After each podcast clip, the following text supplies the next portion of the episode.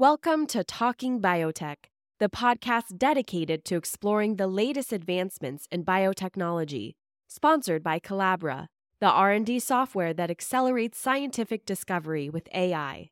Each week, we'll dive into the latest innovations and discoveries with industry leaders and pioneers. Now, here's your host, Dr. Kevin Folta.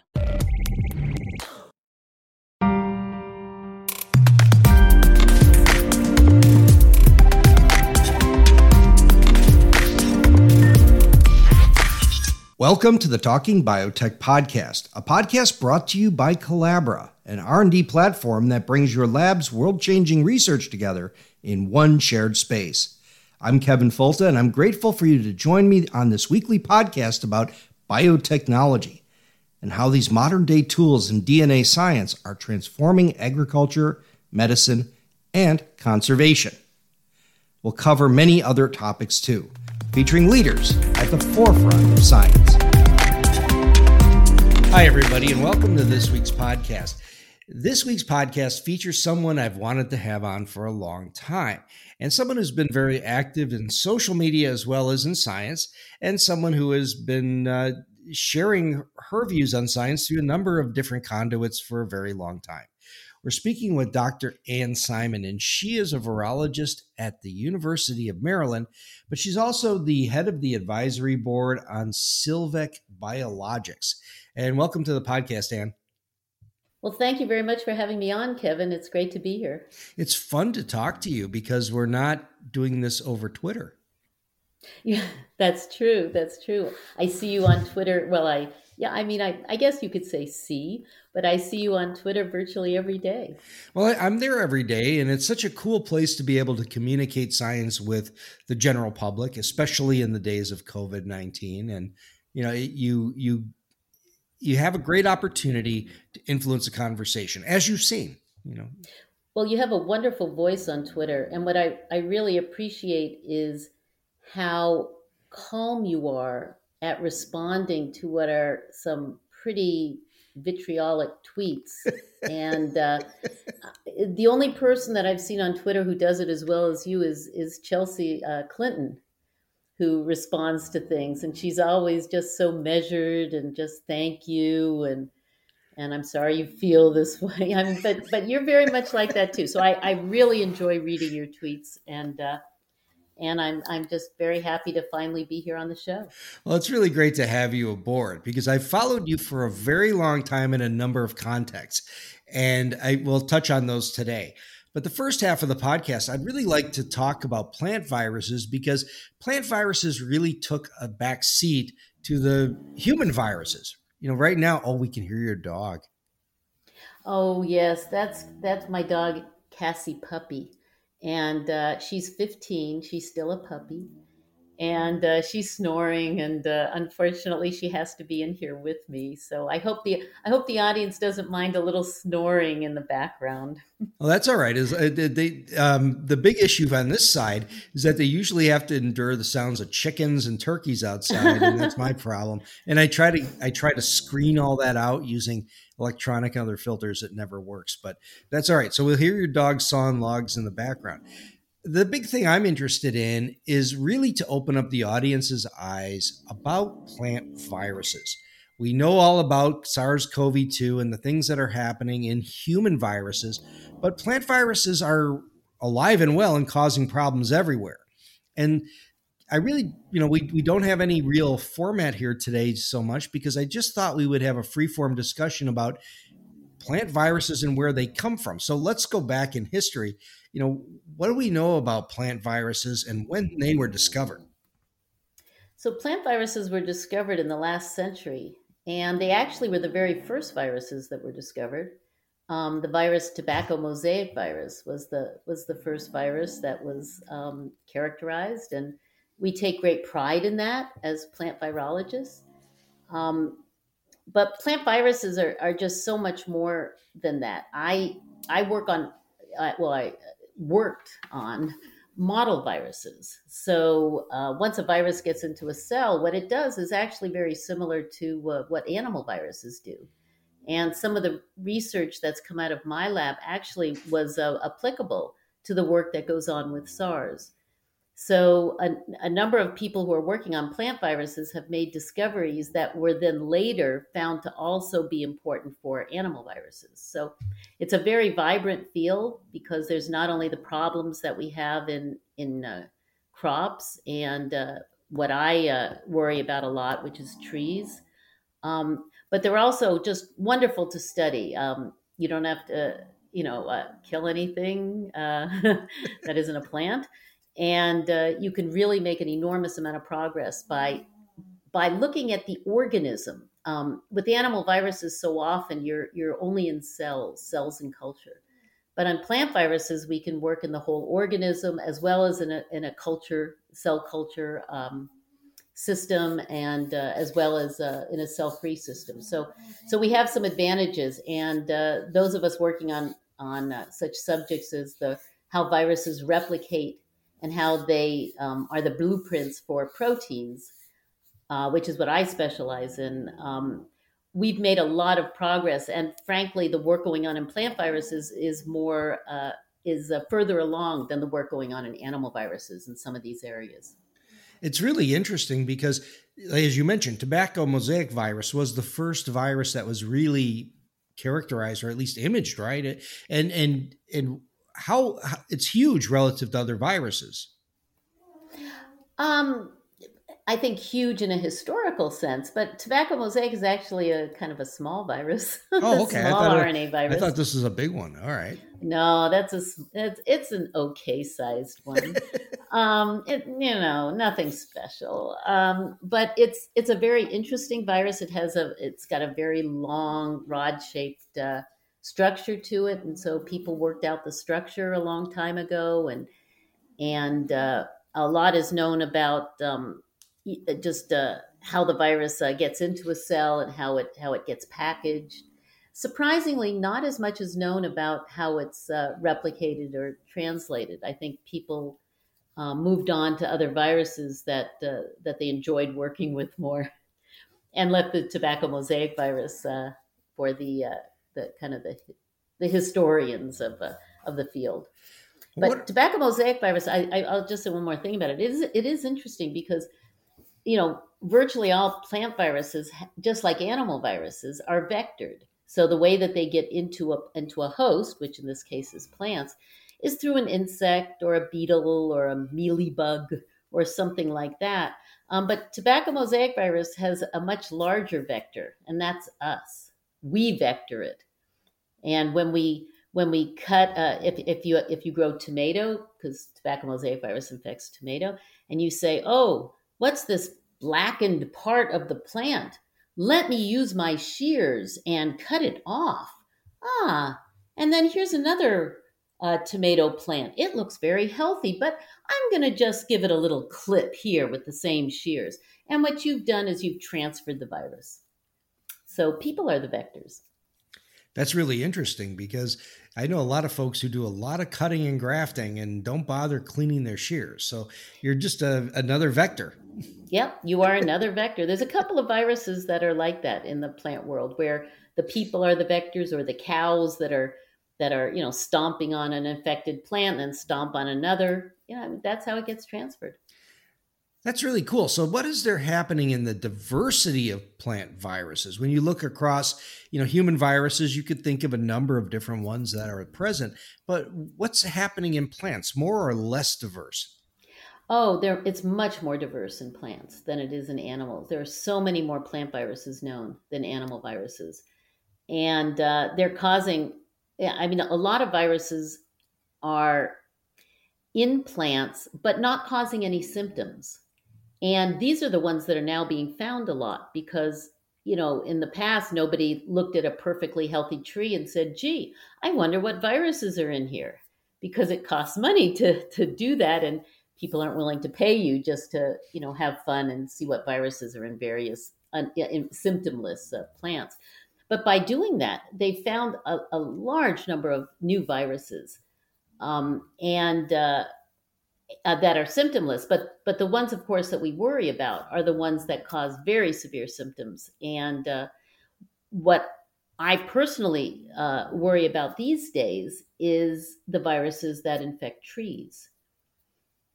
So this is a little bit new for me. I always worked on model symptoms, uh, systems, and I, I never really thought much about um, important viruses and crops and things like that. I thought, well, that's for other people. And then I realized that there are just so many problems right now out there.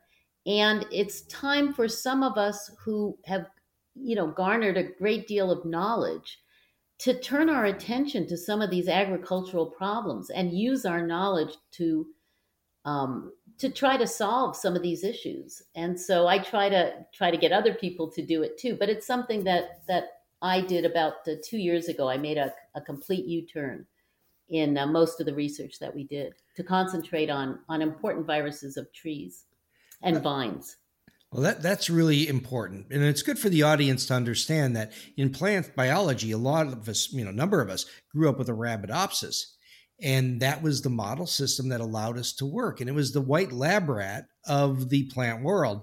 And we'd start to take the findings to, to the field and see how they do and do not apply. And so when you start looking at plant viruses outside of Arabidopsis, you mentioned trees, but let's go across all of plants, especially economically important ones. What are some examples of diseases that cause problems in plants that really threaten either food security or potentially consumer choice? Yeah, so there are quite a few um, viruses in this category. There are, of course, some very, very important bacteria and uh, fungi in that category as well. Um, the worst one you've probably had on your show already is is the bacteria that causes citrus greening, and the fact that we have maybe eight to 10 more years of citrus to enjoy because at the end of that time, um, all of the trees that are currently growing outside of greenhouses will be dead all over the world. And a lemon or an orange is going to cost, you know, 20 or 30 dollars. And it's it's literally a decade away. So this is the most important agricultural um, issue of our time, and it's caused by a bacteria.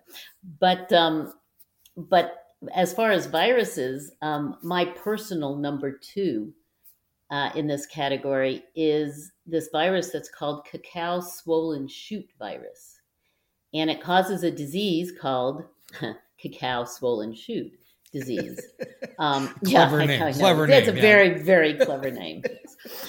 Um, and um, this doesn't affect us in the US, but it certainly is unbelievably damaging in Africa, in um, the Ivory Coast, and in Ghana, and in uh, in uh, in West Africa. Um, in t- the entire cacao industry is threatened right now, and what that means for consumers is the end of inexpensive chocolate, because over seventy five percent of the of the um, cacao, which is what chocolate is made from, is grown in uh, Western Africa. And all of these trees are threatened. And millions and millions, hundreds of millions of trees, I believe, are dead right now and diseased. And the problem with viruses and trees is it's not like people. I mean, we have vaccines, wonderful vaccines. I'm sure you're triple vaccinated. I'm triple vaccinated. Um, we have uh, um, some uh, um, products that are now available that will help us to uh, control symptoms of, of COVID that's ravishing around these days. But for plant viruses, there's nothing.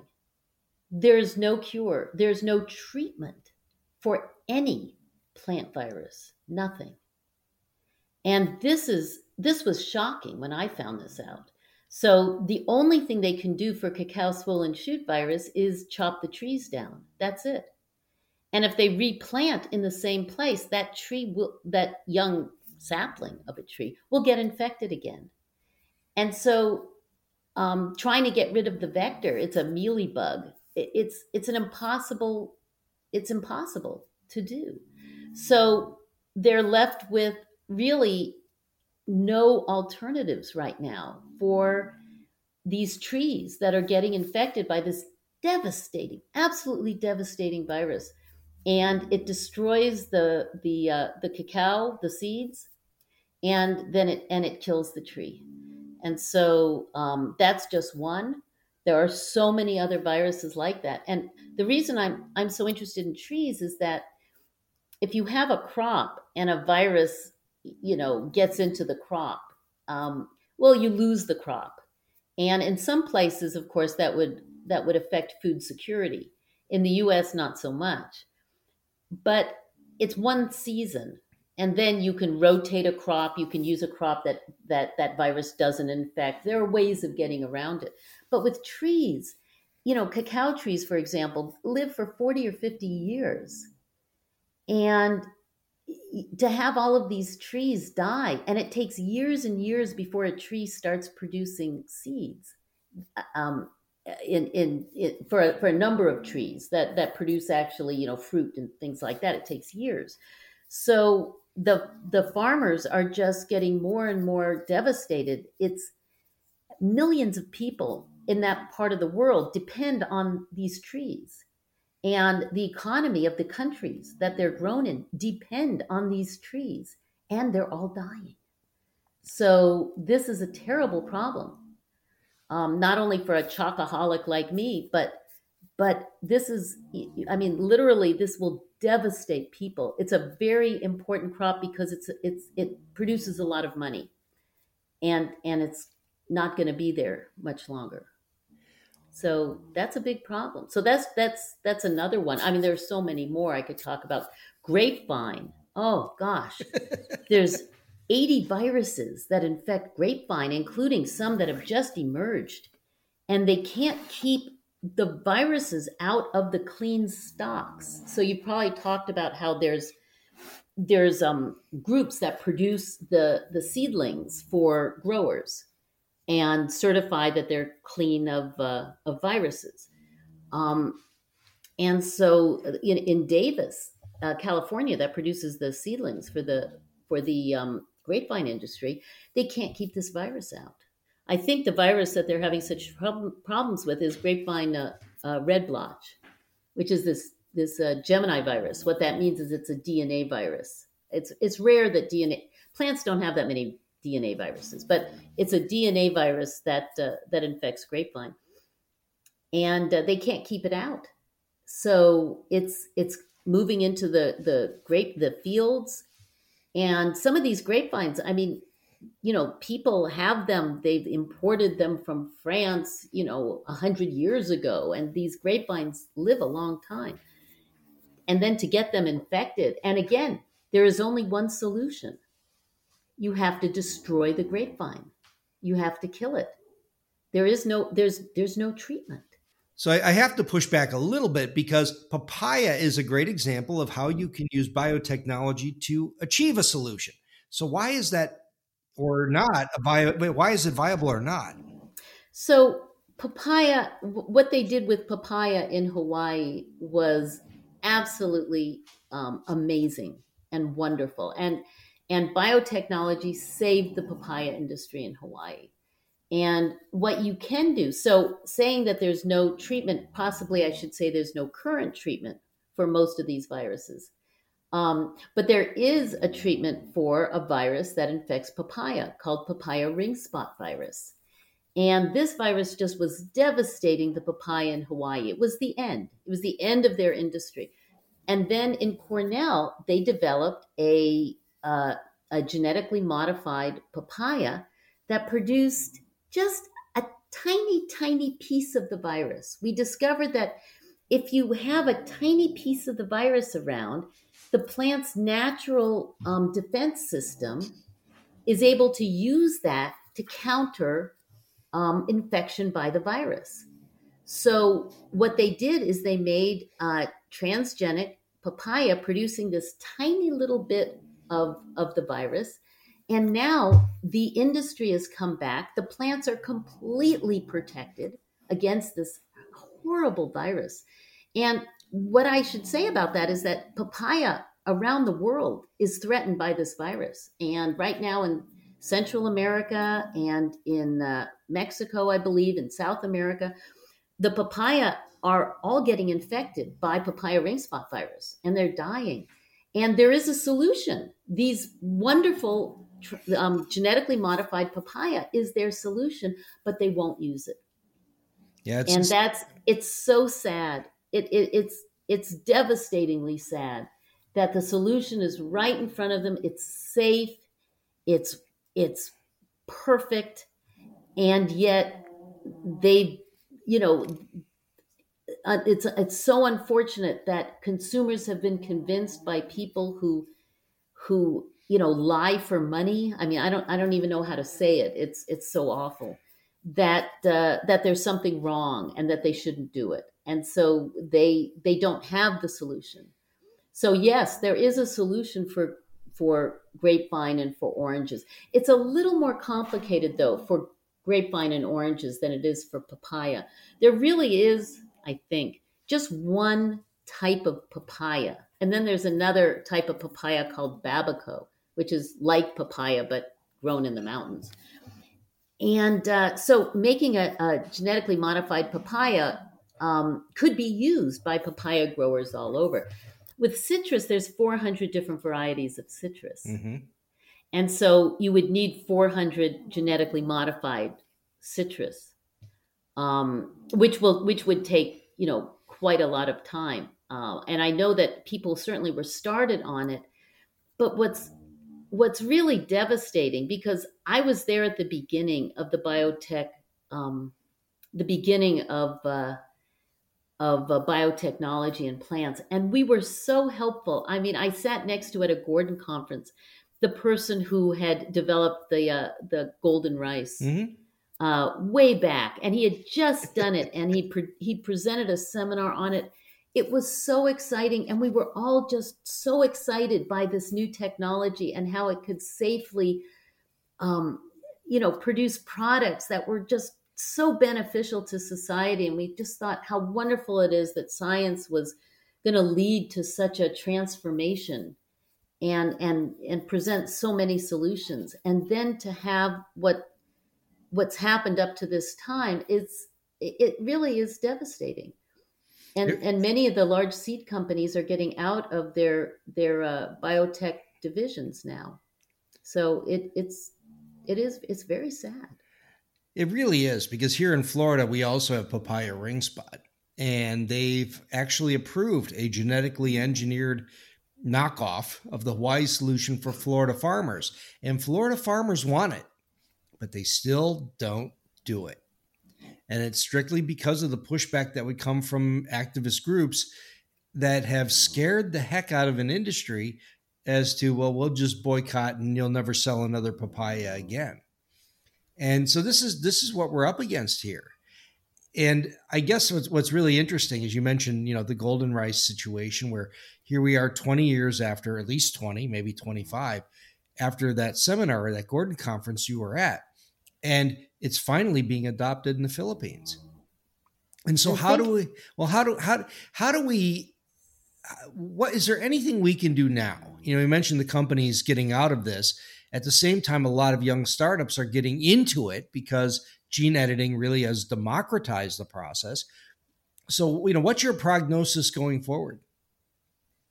Well, I'd like to think that gene editing will be viewed as just another way of of you know, modifying plants just like what they do with seeds and and uh, you know take them to the nuclear reactors and and make a lot of mutations in them. And somehow that's perfectly fine to do. And you'll have seeds with thousands of different mutations and that's not regulated you know? Go ahead organic.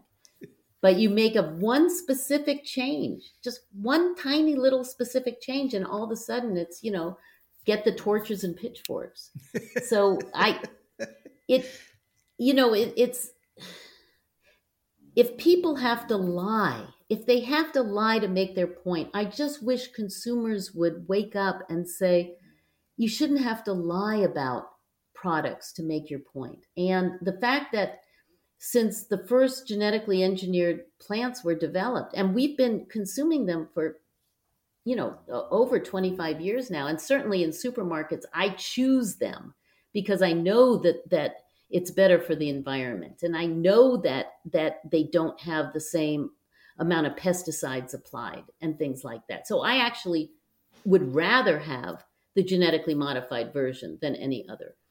Um, but it's it's just very sad that that there's been this i mean you know the the the that consumers have just not that they've been listening to people that are not telling them the truth. And it's that's very unfortunate. Um, that's why i've said for a long time that if i want to change the situation with food and farming it's not going to be a solution that comes out of a laboratory. It's going to be a solution that comes out of my mouth and it really is about how we communicate the science with the public and how we can use the, the media to work for us rather than against us. And um, I know you've done a lot of work in this area. So when we come back on the other side of the break, we'll talk about your influential role in major media and television and how you got that job and uh, you know what's happening next in that kind of space. So we'll come back in just a moment with more of the talking biotech podcast. This podcast is brought to you by colabra colabra focuses on building a user experience that scientists love. But none of that matters if your data is not safe. This means soc2 type 2 21 CFR Part 11, GMP Annex 11, GDPR, CCPA, and other standards that your legal team really cares about. Colabra follows the strictest global and regional industry standards to protect your data. Learn more by visiting colabra.app forward slash compliance.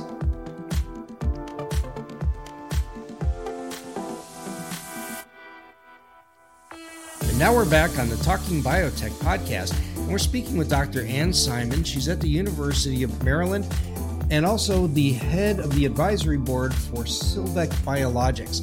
And we're talking about plant viruses and the ways that we defeat them. And before the break, we were kind of lamenting together the fact that we're not able to use biotechnology to be able to solve these problems, at least in the traditional sense of building virus resistant plants, such as papaya which was amazingly successful. But we've had other ways of introducing genes that maybe weren't hard installations in the genome. And this idea of using uh, viruses to deliver, you know, maybe a uh, an antisense RNA or something. You know, what's happening in those fronts? Right. So this is um, why uh, I co-founded um, Silvec Biologics with my brother Raphael. Uh, and it was based on a discovery that I made, just a chance discovery. I found something in the database, and it looked like my virus that I worked on, but it was different. It was something I'd never seen before. And what I found out was that it has only been found once in citrus in 1950s.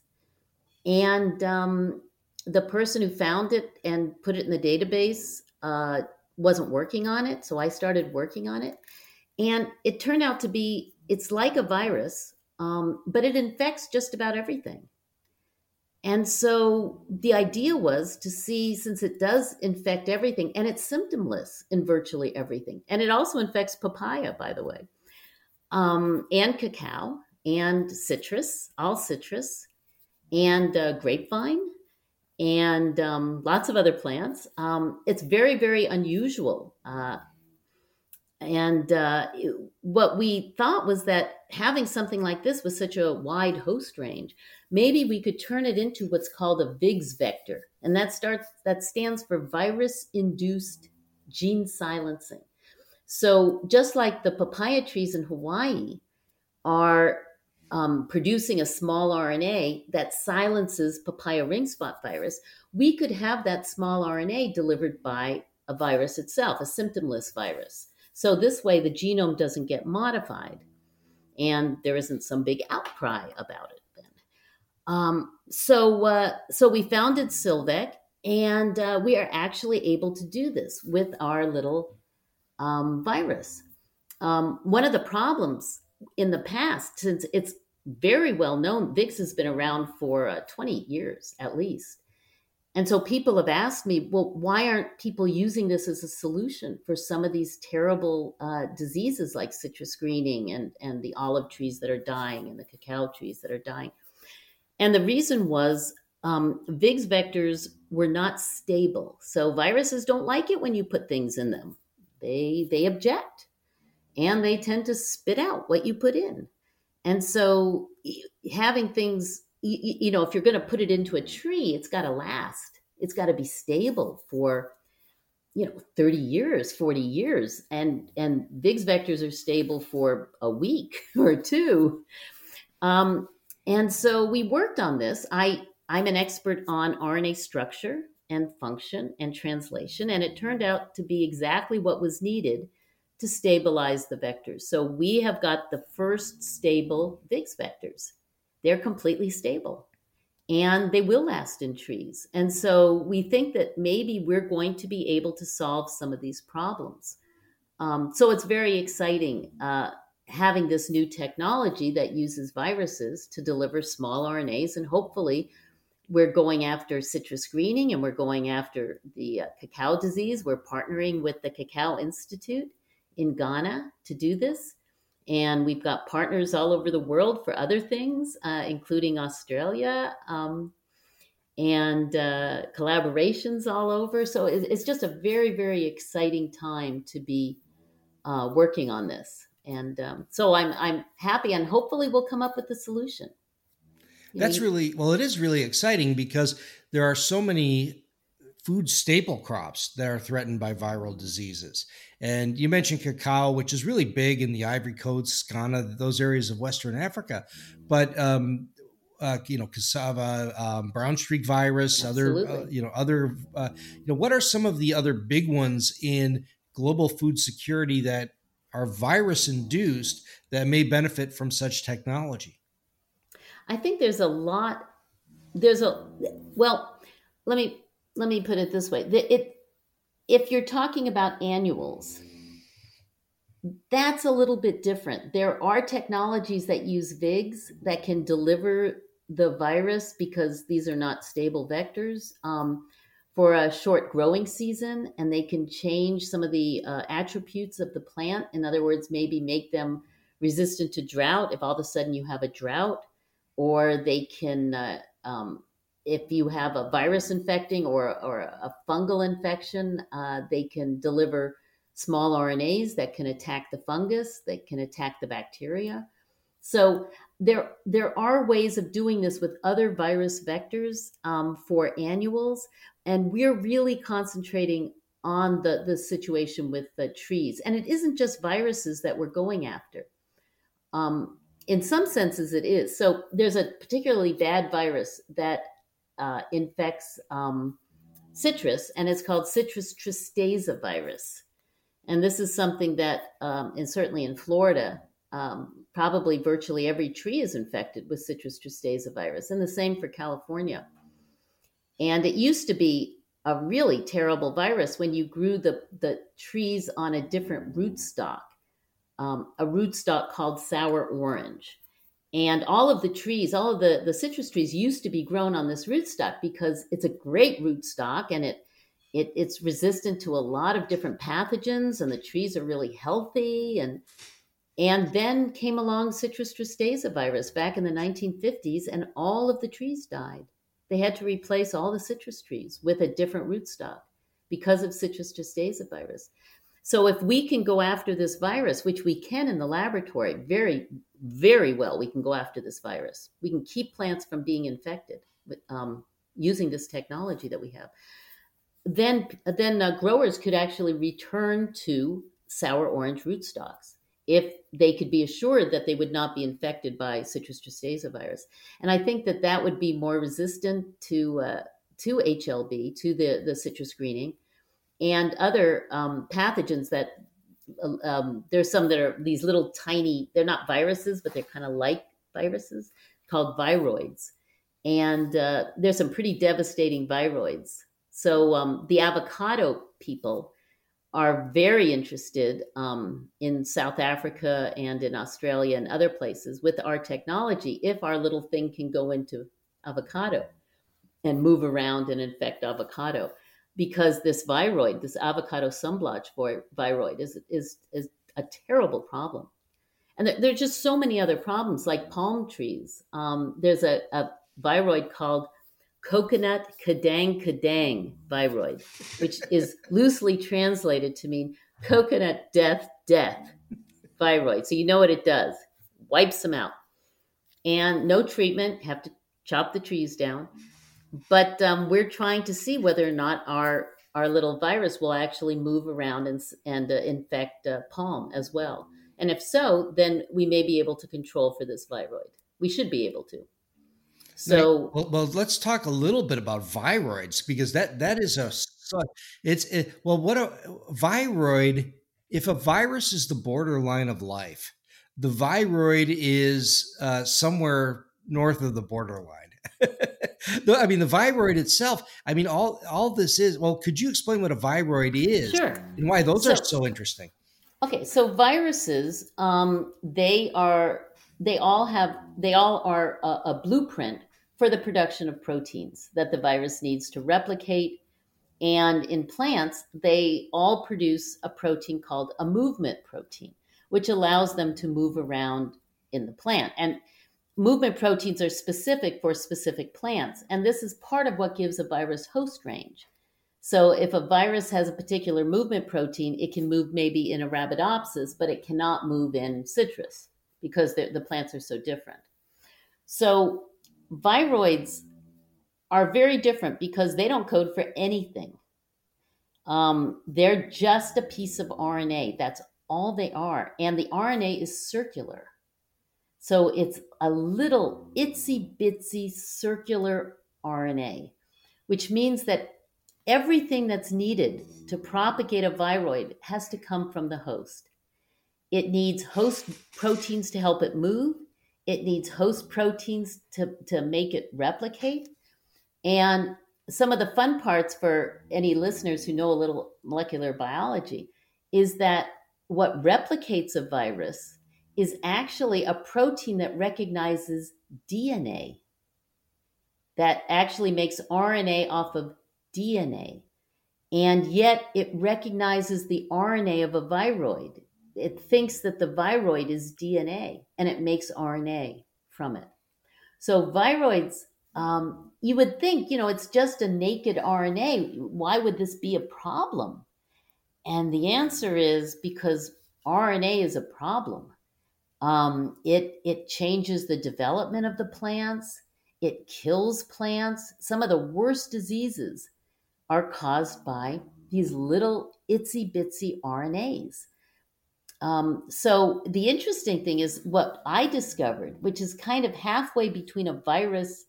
I don't know if I call it halfway between a virus and a viroid, but like viruses, it it has the blueprint for making its replication proteins. So it doesn't rely on the host for the, the major uh, replication proteins. It relies on the host, just like all plant viruses, for lots and lots and lots and lots of other proteins.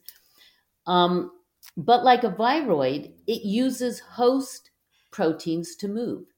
And in fact, it uses the same protein to move that viroids use, which is astonishing. It's how these things are able to then uh, replicate in an awful lot of different uh, different plants because it's using actually the host to move host proteins to move around in them and not relying on its own. So viroids are a really big problem. There is no treatment, there is no cure. Obviously, if we were able to you know, make these genetically modified trees, we absolutely could target viroids. There's no question about that. But it's a really sad world that it, I mean, if you think about it, Kevin, they would rather that we lose all citrus, that we just that it's the end of oranges and lemons and limes and and you know kumquats imagine life without kumquats Mm-hmm. and grapefruit and yeah kumquats Yeah, don't take me there. I mean, I- Duh, yeah that's a world I don't know that I want to live in. I know, uh, but seriously, I mean, think of all the things that are made with lemons and lime and mojitos and, and margaritas Well, you know you're hitting gin and tonics there. I you, got and gin and yeah. tonics. But but there's a solution. I mean, that's the crazy thing is is we have a solution, and it's it's like we're not allowed to use it. The solution being making genetically modified trees that will keep the virus from i mean keep the bacteria for citrus greening keep the bacteria from infecting. They know how to do it. Well, but- and but- and yet but- they can't but this is the problem and i talk about this all the time. You know we have uh you know, and, and you know please take this as intended. We have a human pandemic with a few people that are infected a few deaths from an unusual pneumonia that show up in the end of 2019 and we initiate project warp speed to to identify ways to use biotechnology to create novel solutions to solve that problem.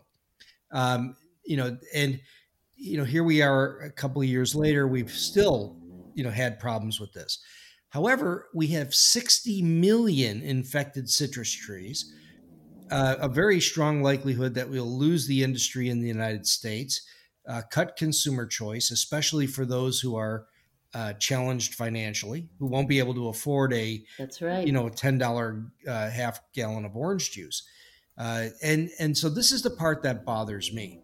You know, where where I live, we grow citrus, and we have had no no evidence of greening where I live. But I live out in the country in North Florida, where we're probably a couple miles from the nearest citrus tree, but it's inevitable. And I guess the, the the thing that frustrates me is the same thing that frustrates you is that there were solutions that were proposed back in 2006, 7, 8, you know, maybe things that were early in this podcast, solutions that they're actually using citrus tristes, a virus, to deliver uh, um, uh, proteins that inhibit bacterial growth. But none of this has been deregulated in a meaningful way. And the industry itself says we don't want it. You know, where, yeah, where do we making, go making the genetically engineered trees. Well, yeah, I I mean, so hopefully our solution will work, and hopefully it will be accepted. I mean, that's the question: is um, will it be accepted? So, uh, my my brother Raphael, who started the business with me, um, he has talked to some of the um, activists. I mean, I, it's, this is a G-rated program, so I can't say what I really think. um, and uh, you know, anti-GMO, you know, types, and he has to talk to them because I refuse to talk to them. I mean, I will not do that. So he has to, and he's, you know, queried, what would you, you know, are you gonna, you know, go after us for this? And they said, well, um, no, it's not GMO. So they said, so that's fine. So awful that you even have to ask them and uh, but it's not going to be considered organic because the the virus that we're using will be slightly modified very very slightly but that won't be organic so I, I mean it, it makes no sense at all that one has to talk to these people but if you don't talk to them then you you take the risk of of spending millions of dollars and a lot of time coming up with something that's another fantastic solution and then to have it there be this huge blow um, blowback against it. And so so we're we're trying to avoid that because we think that we may have a solution Well, that's really good. But but yeah. that's where it starts though, is having those dialogues ahead of time. yes And you know, this is the problem that the major industries had by saying, well, consumers will love this technology, we just won't worry about it. By having those conversations ahead of time, you help to at least understand the resistance that you'll face. And the correct question really is, well, is Minute Maid and Tropicana, which Coke and Pepsi, who you know really own the industries, are they the ones who will who will greenlight this? Well, they're supporting. I mean, the uh, the California citrus growers have been a, a, major uh, support of the company, and um, I think I think it would be difficult to be supporting this type of solution if they didn't know that it would be accepted. I mean, the fact that so for so I get asked this question by the organic growers. I you know, do you have a solution for us if this works for growing a conventional citrus? Well, what about us?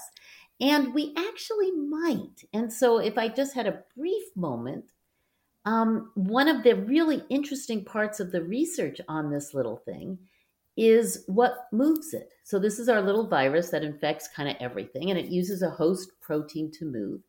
And it turns out the protein that it uses to move is a very interesting protein.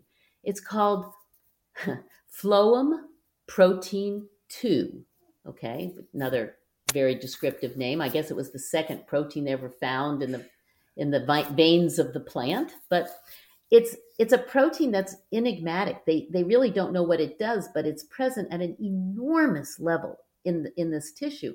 And one of the things that it does is when the level gets even higher, it forms this stringy mess, this just stringy stuff, sticky, stringy stuff.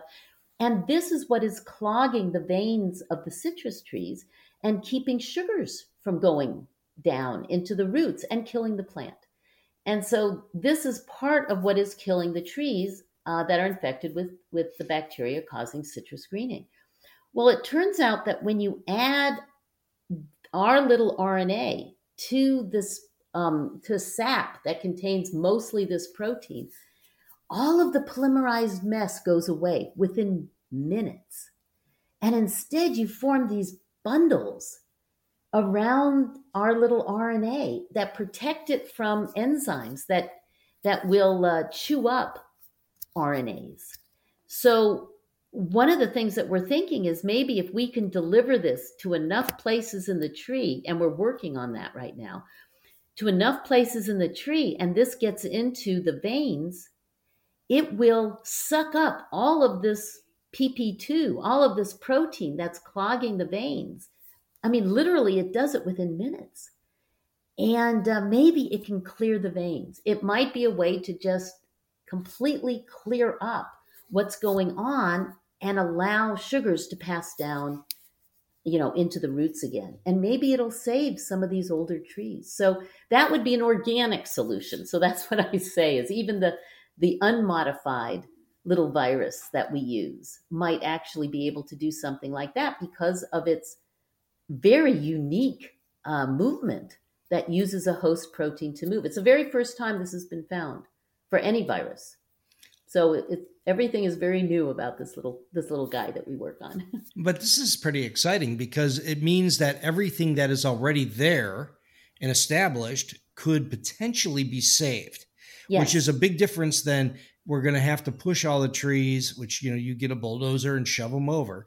Um, and replant juvenile trees that take you know seven years before they're fully productive you know here we're able to take existing stands of trees and treat them and maybe be able to save them. So am i hearing you right on that one? Yes i mean this is what we're trying this is one of the things that we're trying to do. There's a technology in australia that allows you to deliver rnas um, by spraying onto the leaves mm-hmm. and where the RNAs, even something possibly as big as this, so something that's half the size of what we have, which is still pretty big, can get into the trees. And so we're hoping that it can get in, be protected by the clay, but then the this the clay particles will come off of the RNA. They're known to do that. And at that point, you're sitting in the vein with this RNA that very, very specifically binds this protein. It's the first RNA that the protein wants to bind much better than it binds any other RNA. And it could just slurp up all of this protein. It's possible. I mean, it's an exciting idea. That was my exciting idea, but it's an exciting idea. And I, I just can't wait to try it. And so we're, we're hopefully going to try things like this um, uh, within this next year.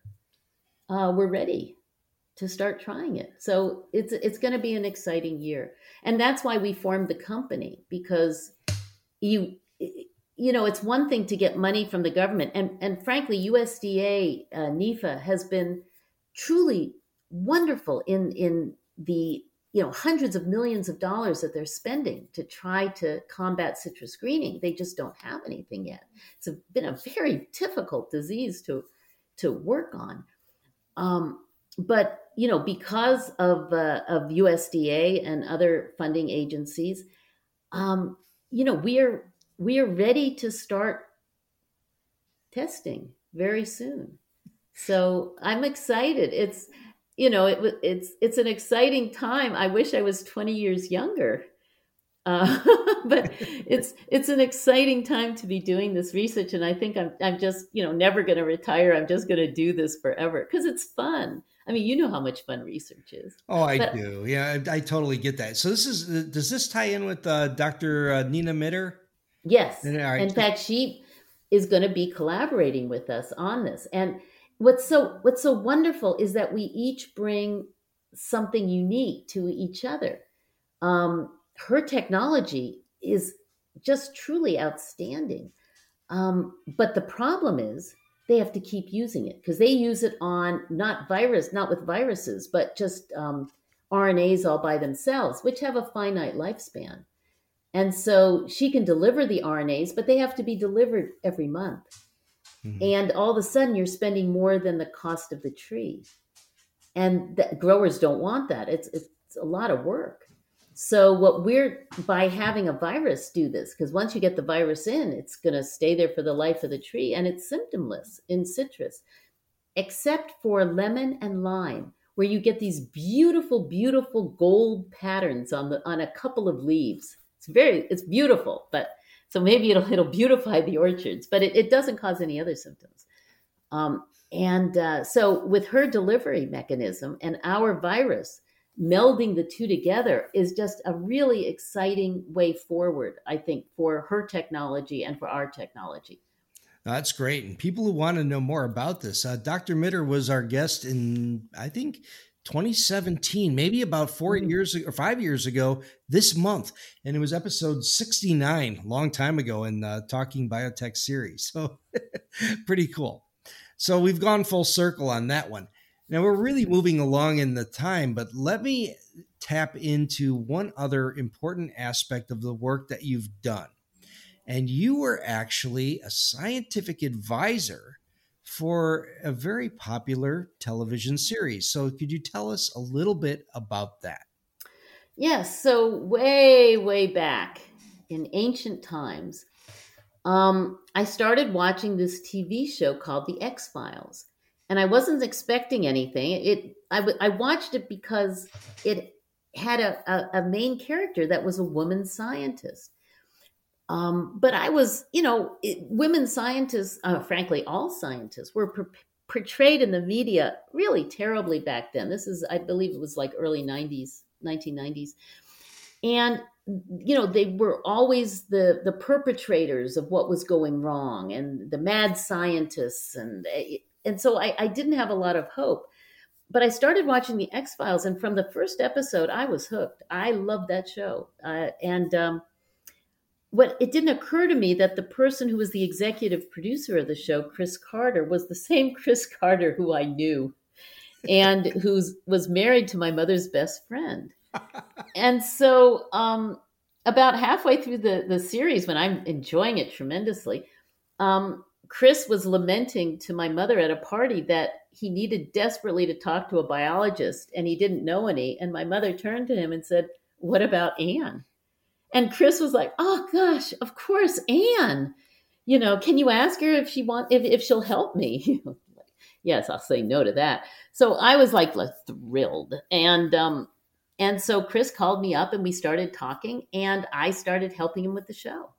And I helped him through the first oh like five or six seasons on mainly the episodes that he wrote and uh, what we call the mythology episodes and then in the new when it when they had a revival of it for two years i actually got writing credit for one episode which was so exciting it's a story by anne simon and my friend margaret fearon who's a medical doctor because we needed her and Chris Carter. I, I got writing credit because usually, you know, your science advisors, you don't get any credit. You do it, you love doing it, you want to make the science real. Even though it's a science fiction show, you want to portray the scientists in a favorable light. You want them to be part of the solution and you want them to be talking coherently about science. And, and that's what I did. Um, one thing that people will notice in the X Files is that, you know, there's no mention of of you know genetic engineering being a problem or you know the evils of gmo or stuff like that you know it'd be really easy to do episodes that were you know fake it's science fiction.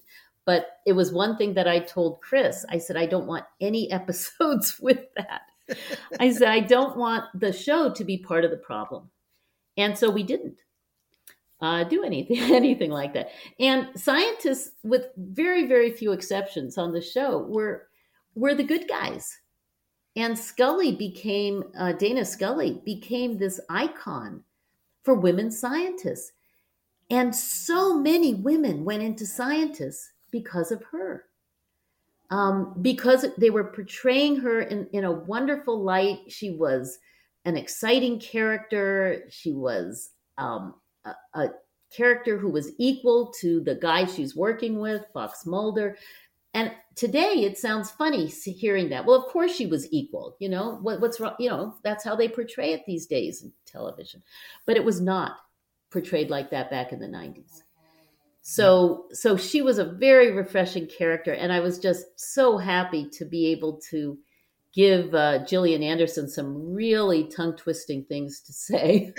I actually I remember watching. I wasn't a huge fan of the X Files, but I did watch a few times, and I remember them bringing up the Southern Blot. Yes, that was a great episode. Yeah, that was me. and and and I and thought, doing it in three hours, by the way. Oh, know, which, yeah, absolutely. You know, high speed paper towels in fact, Kevin, what you know, back then people were finding out that I was um, part of the show, and whenever I would deliver a science seminar, and you you you always talk with the graduate students. It's a really fun part about going around and and giving talks on your research is you you do lunch with the students. We only had one conversation. It was always about the X Files, and and not only was it always about the X Files, it was always about that episode and they wanted, they all wanted Scully's protocol for how to do a Southern blot in three hours. and so that was, it, it was like, that was what they pointed to as being the least scientifically accurate thing on the show. So it wasn't the, the severed head communicating with his brother you know, telepathically. No, that was okay. You know, it wasn't fluke man, half man, half fluke, you know, half worm. That that that that seemed fine. But a Southern blot in three hours, you know. And so when when Chris actually wanted me to come up with a way for her to do what she was doing, and I came up with the fact that she would do the Southern blot, he said to me, "Well, how long would it take?" I said, three days if she's good at it." And he said, "No, she has three hours." I said, "No, Chris, she's three days." And he goes, "Uh, uh three hours." And so you you throw up, you know, it's science fiction. You throw up your hands, and you said, "Okay." But I really, really want the other scientist she's talking to to say, not unless we have a blazing hot probe, meaning that a really, really radioactive probe for the southern blot. And the funny thing was, we didn't think we'd get that through the sensors. Oh yeah, blazing yeah, yeah. hot probe. You know, it was like you know. Well, you need a you need a blazing hot probe and an abundant target yeah i mean so with high we, specific activity and yes exactly. So so uh, but, a reasonable membrane with high specific activity. Yes well somehow she managed to do it. And if you notice she had a sharpie enhanced uh, blot. That's really uh, don't do that at home or in the no, lab no. but uh, oh well. But um but it was really fun doing it. And w- the reason i got writing credit on uh, on this other episode is I introduced CRISPR Cas to everyone. Oh, and yeah, so yeah. we were the first television series to enter to actually have CRISPR on the show. Oh, how cool is that? it was very cool, and I was so I was I had to again. It was Chris telling me I had to come up with with something, and so I'm saying, well, it it had to do with modifying the genome, and back in the 1970s. Okay, I mean, it's you know way it's very complicated. But we did it using CRISPR Cas. Uh, we didn't do it; the aliens did it. Okay, because we didn't know what CRISPR Cas was back in the 1970s. But that's what we did. And so we had to explain it on the show. And we literally we explained it. We had these two scientists talking to each other and they're explaining it. I had to explain it to Chris. Oh, that took days um, before he understood it enough to be able to write. And then I had to correct it. But uh, but it was so much fun. And you know, you you hear people talking about that episode when they're you know in in various science settings um, about uh, about CRISPR Cas. Um, so so that was fun, and um, so when when CRISPR started to get more uh, kind of airplay, especially on Twitter, science and um, the uh, the people that follow me were always tagging me and saying, "I know all about CRISPR. I watched that episode." but I, I, I actually want to get back to that a little bit, Kevin. I know I'm I'm talking a lot. That's all right. I, I know all about lithium crystals. I watched Star oh. Trek. Oh, okay. So yeah, same thing. but um, it's really the reason I actually got onto Twitter was I thought that you know how do we how do we impact um, you know how do we get the truth across to people and when I first got on Twitter, which was I don't know back in like 2015, I don't know it was like 12 13. Um, I what really astonished me more than anything else was seeing how much incorrect um, science was being, you know, um, you know, going out in the Twitter sphere from people who had no business talking about it. I mean, because it was all wrong, and it was lies. I mean, literally lying. Wow. They knew that that these were lies, and they still said it, and I was absolutely astonished by it. And I thought there have to be more science voices with with the truth but how do you get people to listen to you as a scientist? I mean, that's tough. So I thought, well, why don't I do it through the X Files? So I started, I was actually on the set of the X Files, and I thought, well, let me take some pictures. Back then, they, they didn't mind. Now, now, of course, it's like horrible to do it. But back then, I took a bunch of pictures of the set, and I didn't know if anyone would be interested. So I had like, you know, three followers when I started, and I started putting out some pictures of the set, and I, it grew to like like 3,000 followers overnight. And these were all X File fans. Um, and so it started with the X Files, but then I started throwing in science and throwing in about genetically modified plants and that no one has ever gotten ill. No one has ever, you know, from any eating any genetically modified plants in the 25 years we've been eating them nothing. And so, you know, isn't that evidence that it's completely safe? Um, so I started tweeting stuff like this out and retweeting people like you and and others um, who were presenting the facts. And I thought, here, all of these X File people will be reading it, and it was amazing how many people said, um, "Can you direct, you know, direct message me because I have some more questions about this?" And of mm-hmm. course, I said yes. Yes and and we started talking about it and people went out and told other people and then they go out and tell other people. And this is why scientists need to be on twitter and need to be using social media because if we're not there there's nobody to counter all of this misinformation that's out there. I mean you can imagine if if all of twitter was just the anti-vaxxers and no one presenting the fact that vaccines are safe and effective and that's what it seemed like. There was just so many voices on the other side and so few on the science side. And now it's much better. It really it's, is. It really it's is. much better than it was then. So i yeah. so i felt really good about you know doing that. And so using the x files to make people see me as a person. And then also using politics. And i just thought here they're going to see me as a person because of the x files. And also that i really care. I care about you know, doing the right thing. And I care about, um, you know, uh, certain politicians that are trying to do the right thing and help people. And so it shows that you're a caring, real person. And oh, by the way, a caring, real person can be very much for biotechnology. because it's safe and it reduces pollution and it's um, I mean, if you're an environmentalist, I just don't see how you can be on this other side because you're literally for more pesticides and worse pesticides, worse pesticides, and and poisoning the the earth and poisoning the sea. Well, more, uh, more land use, more water and more use, land use, and, and yeah. all of this. It's mm-hmm. how can you be on that side? Lower yields, yeah. I'll say one thing. Every single year, I teach. I teach introduction to biology, so I teach freshmen, and every year I'm approached by the PIRGs, Mary, Mary PIRG for the Maryland. Oh yeah, uh, good times. PIRGs. Yeah, and you know that claim to be environmentalists and all this. And they always want access to the students, and they want to come in. They want to make a you know give them a talk, get them involved. And I always write this statement to them saying not over my dead body will I allow you in my classroom. I said, you are part of the problem and that you are against, you know, the biotechnology industry and you're for more pollution um, and for, uh, you know, using up pristine land and and part of the problem that we're facing with all these emerging pathogens is having to use up more land um, because they come out and now it's like, whoa, look at these new plants growing near us. Let's go over there and take a peek.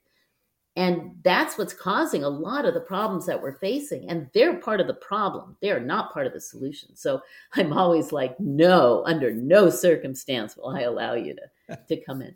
But it is, but what you're doing is just so important. And so I've been a fan for a long time before I met you, I guess about five years ago. But but I've been a fan for a very long time, and I know what you've gone through, and um, and I give you just so much credit for it. So in my own little way, I'm also trying to do the same thing. Well, it means a lot. I I think that you know when you talk about these groups, their job is to erode the trust in what we do. Yes. And I know that when when we met was actually in uh, October or September of 2015 was right after I got under the bus from from the New York Times, and others were piling on. And as I resisted the pile on, it just even got worse. And uh, I I think the the big issue is you have a choice at that time. Do you fold your cards and say, okay, I'll just call it quits now and go back to the lab and to the classroom? Or do you dial it up and say, we need to find a new level to push back? And certainly you and other folks like you have really helped to build, and this is the key word, is to build the trust build the trust around who the experts really are. And it's a it's a marathon, not a sprint. And by making good episodes of the X Files that are scientifically accurate, by being active in in Twitter and social media and answering those questions in thoughtful ways, this is how we change it. And you know, another way that we change it, Kevin, is that I do teach freshmen. I teach freshman biology. I always do two lectures on on uh, GMO. And at the beginning of those lectures, I quiz the students about their feelings, and it's it's 95% against and 5% for. And after the lectures, it's a complete turnaround. It's 95% for, 5 against. And and I used to teach this when I was at University of Massachusetts. I taught this um, honors seminar and I let the students do all the presentations. I just gave some very basic facts on how you make genetically modified plants with agrobacterium. I just went through it exactly, you know, very just mm-hmm. methodically mm-hmm. going through it. I left it for all of the students to do the presentations. And there were students who were for and students who were against, and they had to look it up. And um, by the end of the class, I mean, it was virtually 100% of the students, and that was not how it started, were wildly enthusiastic about biotechnology. I mean, complete turnaround again. You present students with the facts. You literally present them with the facts and and they see it. And you're just being honest with them and they go to the websites and they're saying, "How can these websites how do, how can they write this?" Yeah. when it's so wrong. I mean, they've done the research themselves and they know that what they're they're seeing in these other websites are lies. And they they question me and they stay after class. I usually, after those lectures, 50 or 60 students stay after class. And when the lectures are over, those GMO lectures are over, they literally sit there in their seats and don't budge. I mean, it's time to leave. The next class is coming in, it's big lecture hall, and they don't move. Oh yeah. No, they're like they're mm-hmm. like everyone's been lying to them. They're sitting there, you know, realizing how much they've been lied to. And a lot of it is by high school teachers, which is so mm-hmm. sad. Well, welcome and, to my world, though. I mean, yeah. and if I can jump in on this, is that I have had so many students over the course of the years, and maybe you've seen this too because you teach freshmen. I think that students today are so much different than they were when I first started in the university at 2002, and that the ones today are very concerned about values, about how they leave this earth, about, and people will disagree with me all day. They're saying, oh, the most narcissistic selfie generation. I think these are folks who really do care. And they're not worried so much about, uh, you know, dollars and Alex Keaton, you know, aspirations like when I was in college. These are students who really want to make an impact. And when they realize that they've been deceived, and they realize how the tools of technology can feed the insecure, could have tremendous environmental impact, could, in a positive way, could help farmers and could even aid consumers in providing more choices. This is a no-brainer for them, and and, and this has been. Uh, I'm starting a new class in fall this year, uh, critical evaluation of agriculture and medical technology and it's going to be sophomores, and we're going to talk about um, critical thinking and how you get fooled. And I think it's going to be one of the most fun classes I ever teach, and oh, I am totally look, oh, I'm totally looking forward to it. I hope it's a big lecture hall because I think no, a lot of students would want to take it. I wish it was. I'm starting out with I think 50. I capped it at 50, uh-huh. but but uh, next year I probably should do it for 100,000 because I this is where we need to go. We need to demonstrate to people how they're being fooled, not just in genetic engineering, but in issues of COVID and vaccination. And you know, today I all I did was comment on someone's thing that on someone's post that ivermectin is a great compound for toleration for how it's tolerated and its low toxicity, but it doesn't work against COVID-19. And you know, 5,000 replies later, you know, I haven't even looked at it yet. so but I, I think what what I'm what what we're doing by by teaching the next generation um, critical thinking and trying to separate the lies from the truth. I wish that professors all over this country and high school teachers all over this country were doing the same. And if there were, if if if everyone was also putting a couple of lectures in to these large freshman classes, in, you know, eh, eh, that are being, eh, you know, classes on molecular cellular, biology, things like this, where this fits in so well. Um, Uh, we could make even a bigger difference. So if there are people who are listening to this podcast who are teachers, teach it. I mean, let students hear the truth. Let students investigate it themselves. Let them do it that's the best way to do it. You know, it's not you trying to force some thinking on them, it's them actually going out and getting the truth and becoming absolutely astonished about how much they've been misled. I get I get said things like, "I can't believe you're on that side." You know what? What side? This because I'm I'm I'm politically a liberal. I mean, it, I'm I shouldn't be on the side of the truth. It's like that doesn't make any sense. Well, there's so many interesting dynamics in this, and and you and I need to talk again just about that. Um, but I, you know, I like to keep this thing into a, a normal consumable time frame. So I guess we're kind of running out of time. But if people wanted to follow you online, where would they find you on Twitter? I'm at okay at Anna Liz because my middle name's Elizabeth. So it's A N N E A L I Z. Anna Liz, one with a one after it. And you can find me on Twitter, and I would love for people to follow me. Um, I think that uh, um, that you'll find some very interesting things. You'll you'll you'll have to put up with some X Files stuff, Um, but uh, but a lot of really cool science as well. I mean, really wonderful science. A lot of it is about plants, but plants are really cool, as you well know. and, I, and I will concur. It's an excellent follow. And so you should follow Dr. Simon. Please do that.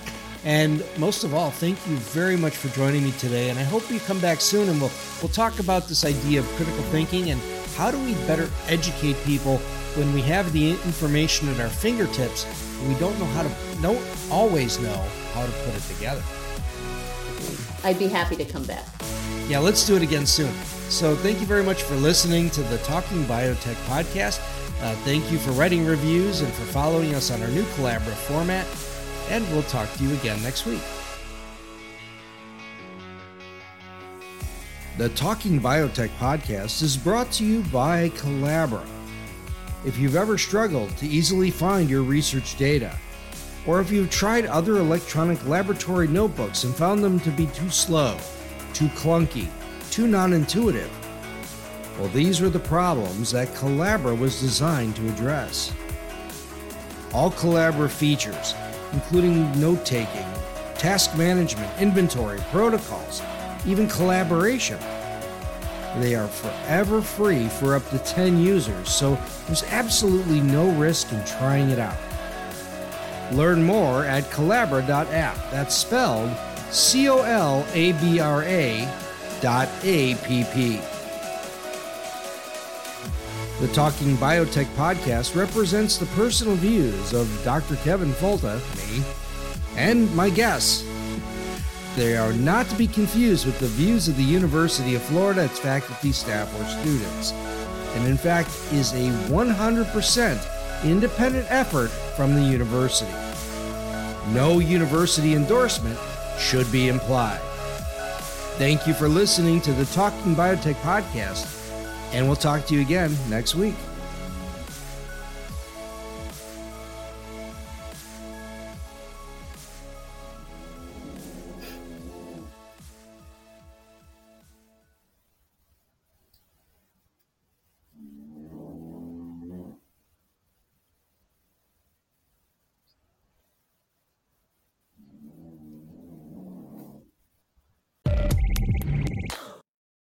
You've been listening to Talking Biotech, sponsored by Colabra, the platform that bridges the gap between siloed research tools. With Colabra's electronic lab notebook, scientists can work together in real time, sharing data and insights with ease. Revolutionize your research collaboration. Sign up for a demo today at colabra.app. C O L A B R A dot A P P.